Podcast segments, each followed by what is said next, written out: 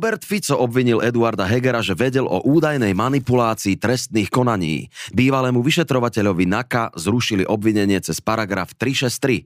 Šéf Národnej dialničnej spoločnosti nechce povedať, odkiaľ má súkromné pôžičky, jeho zástupca má zas dva príjmy. To by som aj ja chcel, dva príjmy, to je príjemné. Tak možno dostanem návod od Zuzany dnes, že ako na to. Vieš, recept na to, ako si zaučtovať dvakrát honorár za tento podcast nedám asi. A tak potom e, ostaneme pri tom starom. Robert Fico cez víkend obvinil Eduarda Hegera z toho, že vedel o údajnej manipulácii trestných konaní. Šéf Smeru trvá na tom, že koalícia si objednala vyšetrovanie predstaviteľov Smeru a polícia vyšetreniami manipulovala. Ako dôkaz cez víkend ponúkol nahrávky, na ktorých bývalý policajt hovorí o nátlaku a podivných metódach, aké policajti a vyšetrovatelia NAKA údajne používali.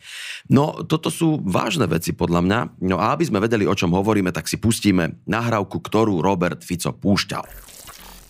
A vravím telefonáty v duchu, že môžeme zastreliť deti bývalým kolegom, tak to už je cešťa. Proste ja už som ďalej nemohol sa na tom participovať. My sme ľudí naozaj lámali, psychicky tyrali a to je prostredníctvom Petrova. Fú, to znie teda e, vážne. O to dôležitejšie možno je, že e, kto to hovorí, koho počujeme na tej nahrávke. Počujeme bývalého šéfa operatívcov, pána Kalavského, ktorý je momentálne trestne stíhaný, v podstate už aj stojí pred špecializovaným trestným súdom, lebo je obvinený z korupcie, z vynášania utajovaných skutočností, zo zneužitia právomoci verejného činiteľa a ďalších trestných činov. Je momentálne na úteku a on teda tvrdí, že je nevinný a že to všetko na ňo našli jeho kolegovia. No tak podľa všetkého to nie je úplne dôveryhodný zdroj. A o akom prípade pán Kalavský vlastne hovorí? Pán Kalavský vlastne uh, spomína na nahrávke, uh, že, uh, že teda hovoril pánovi Hegerovi, alebo teda rozpráva pánovi Hegerovi priamo o tom, ako vlastne sa podľa neho policia snaží manipulovať vyšetrovania tak, aby stíhala predstaviteľov Smeru, konkrétne aj Roberta Fica a Roberta Kaliňáka. Vieme, že Robert Kaliňák aj je vyšetrovaný v súvislosti s aktuálnymi vlastnými prípadmi korupcie korupcie, takže policia vlastne sa venuje aj týmto, týmto dvom pánom. Áno, e, teda pán Kalavský má sám na krku obžalobu, ale keď hovorí, že policajti psychicky týrali ľudí, ktorých vypočúvali, čo, čo si mám o tomto ja, Zuzana, myslieť? On, on si to celé vymýšľa, alebo ako to je? Uh, neviem, nevidím do toho. Príde mi len uh, veľmi zvláštne, že pán Robert Fico disponuje týmito nahrávkami, ktoré by mali byť v nejakom režime utajenia, pracuje s nimi uh, policia a vyťahuje ich podľa potreby na svojich politických súperov. Um, vlastne zverejňuje ich bez nejakého kontextu uh, širšieho, čiže my uh, veľmi nevieme posúdiť, uh, v akom kontexte to pán Kalavský hovorí, v akej situácii a podobne. Uh, konkrétne túto nahrávku vyťahol uh, na uh, Eduard Eduarda Hegera v čase, keď on založil uh, nový politický subjekt Demokrati. Vieme, že sa blíži uh, k predčasným voľbám a ja to skôr vnímam ako istú súčasť predvolebného boja zo strany Smeru. Vieme, že tí demokrati mali už v prvom prieskume okolo 5%, čiže majú šancu dostať sa do parlamentu. No dobre, a odkiaľ má pán Fico takúto nahrávku? To ju ja bežne nájdem na YouTube? Tú nahrávku pravdepodobne nie je možné získať legálnym spôsobom. Má ho istý okruh ľudí, bývalý šéf alebo odchádzajúci šéf policajnej inšpekcie hovorí, že to preverovali. Kým pán Fico disponoval len prepismi týchto policajných nahrávok, tak k tým mal prístup široký okruh ľudí ale teraz už e, púšťa nahrávky, ktoré dokonca nemá ani prokurátor alebo vyšetrujúci e, policajt prepísané v spise, e, čiže má k ním prístup možno štyria ľudia z policajnej alebo piati, proste úzky okruh ľudí z policajnej inšpekcie, ktorý pracuje práve na oddelení, kde sa tieto odposluchy prepisujú. Takže pravdepodobne ide o únik z polície, že niekto tieto nahrávky vynáša, vynáša von do externého prostredia pánovi Ficovi alebo Smeru. No a aké, aké dôkazy vlastne existujú o tom, že policia manipulovala vyšetrovanie? Uh, neviem konkrétne, aké dôkazy existujú. Uh, tieto nahrávky, ako vravím, sami o sebe uh, pre, preukázne až takto nie sú, uh, pretože teda m, sú vytrhnuté, ako som povedala, z kontextu, zo situácie. Uh, ja o takýchto dôkazoch, že policia naozaj manipulovala uh, vyšetrovanie, neviem. Uvidíme vlastne, uh, čo ukáže trestné stíhanie alebo vyšetrovanie, ktoré vedie práve policajná inšpekcia. Bývalého príslušníka policie stíhali pre korupciu a zneužívanie právomoci. Generálna prokuratúra však obvinenia zrušila. Podľa polície mal ich bývalý kolega Tomáš Emmel predlžovať neobvinenie Štefana Žigu a zmariť policajnú akciu vo veci, v ktorej figuroval Peter Petrov alias Tiger. Obvinenia z oboch skutkov generálna prokuratúra 363 zhodila zo stola. Práve Emmelov úradný záznam využil Robert Fico ako dôkaz manipulovania s výpovedami svetkov. E, to sa pán Fico vždy opiera o policajtov, ktorí majú problémy so zákonom? Uh, neviem, či vždy v týchto prípadoch zdá sa, že uh, tomu tak bolo. Uh, pán Emel bol dlhoročný policajt na NAKE, uh, vyšetroval vlastne veci, ktoré súviseli s ekonomickou kriminalitou a s podvodmi a v tomto prípade mal práve na starosti vlastne prípad uh, príbuzného bývalého ministra pána Štefana Žigu teda. No dobre, a v tomto momente teda pán Emel už nemá teda problémy, uh, vďaka teda 363. A prečo mu ju generálna prokuratúra dala?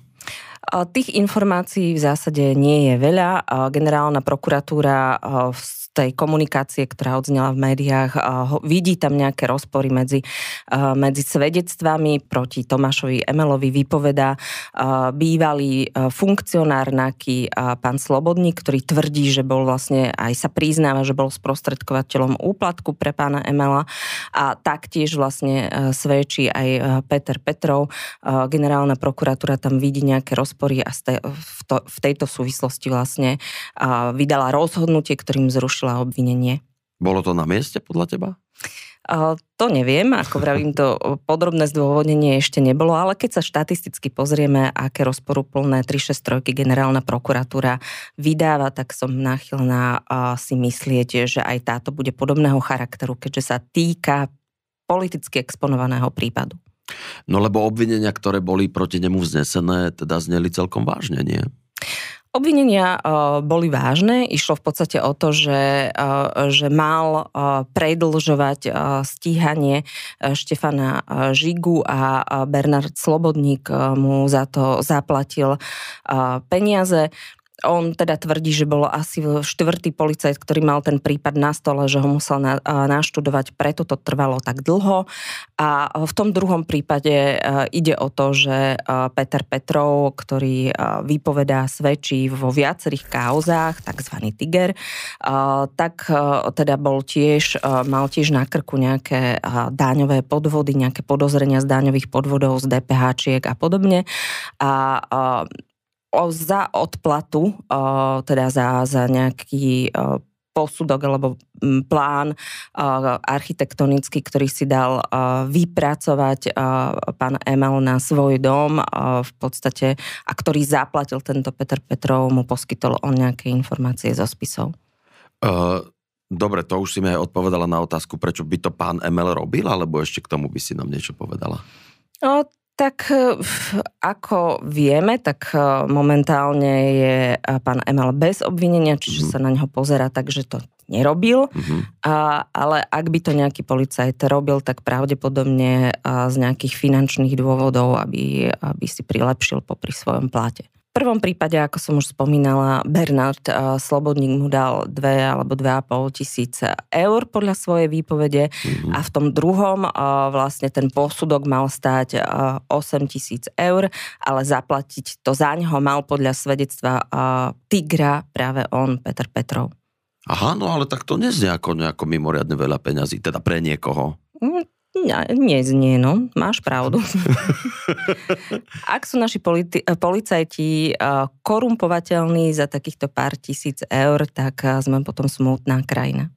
No dobre, takže ďalšia 363 použitá tak nejako zvláštne v tichosti zase. No, áno. No Môžeme dobre. si dať ďalšiu čiarku na stenu.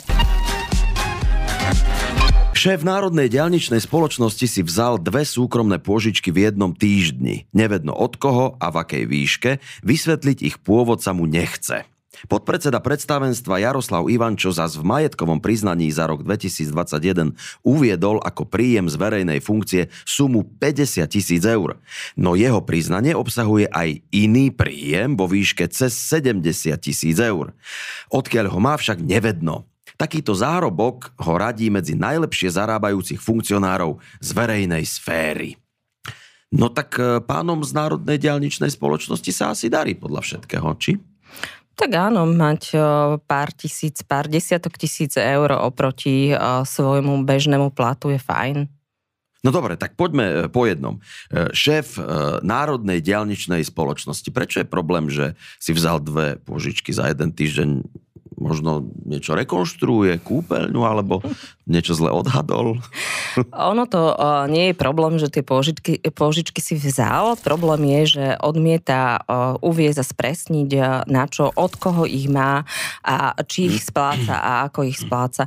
Uh, totižto, ak by ich uh, zobral od nejakého, od nejakej firmy alebo, alebo od nejakého súkromného podnikateľa, potrebujeme vedieť, že čeli potenciálnemu konfliktu záujmov, aby sme vedeli ako verejnosť kontrolovať, že či o našich verejn, alebo či naše verejné peniaze, o našich verejných peniazoch nerozhoduje práve v prospech tejto firmy alebo v prospech tohto podnikateľa. Keďže nevieme, odkiaľ tie požičky sú a ako ich spláca, tak to nevieme ani odkontrolovať. Máme slabé da- majetkové priznania. Verejní funkcionári, ktorí naozaj rozhodujú o krajine, rozhodujú o štátnych firmách, podávajú majetkové priznania.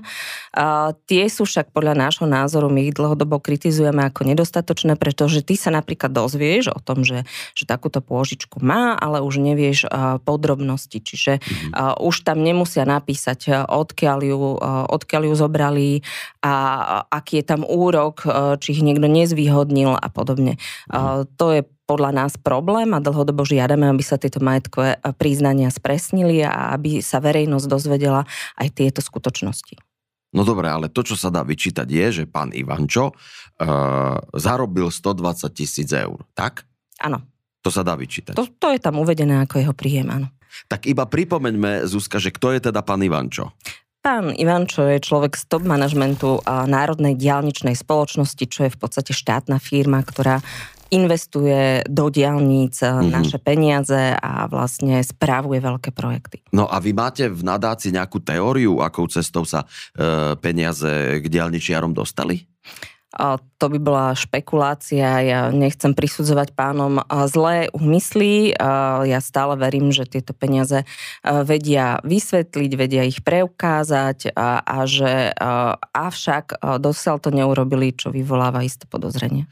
Vieš čo, len ja mám taký pocit, že vy tú národnú diálničnú e, spoločnosť nemáte veľmi v láske a stále ju takto nejakým spôsobom sa snažíte preklepnúť. E, prečo si to takto ste si to zvolili? Nie je pravda, že ju nemáme v láske, je pravda, že ju kontrolujeme a to práve preto, že je to jedna z najväčších štátnych firiem, hospodári naozaj s miliardami eur, stavia diálnice za naše peniaze, tunely, správuje mýtny systém, zadáva zákazky na mýtny systém Skytolu.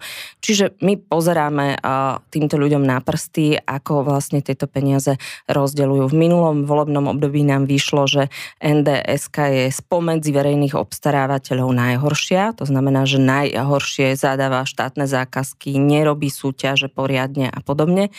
Teraz sa to trochu zlepšilo, čiže vieme NDS a jej manažerov aj pochváliť, ale predsa len tam vidíme ešte stále nejaké nedostatky. Dobre, a dá sa teda konštatovať také, že keby to e, NDS robila poriadne, tak už e, chodíme do Košíc s diálnicou z Bratislavy? A, áno, samozrejme na to majú vplyv aj politické rozhodnutia, ale hej, na tú diálnicu už čakáme dobre dlho.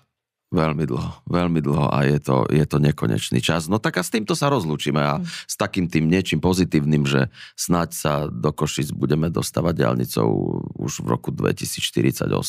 Dúfame. Ja verím, že áno a budeme sa stále na tú NDS-ku a pozerať a pýtať sa, kedy to už konečne bude. Tak, ďakujeme Zuzane Petkovej a vy sa budete môcť tešiť na ďalší náš podcast. Ďakujem, Zuzka. Ďakujem aj ja.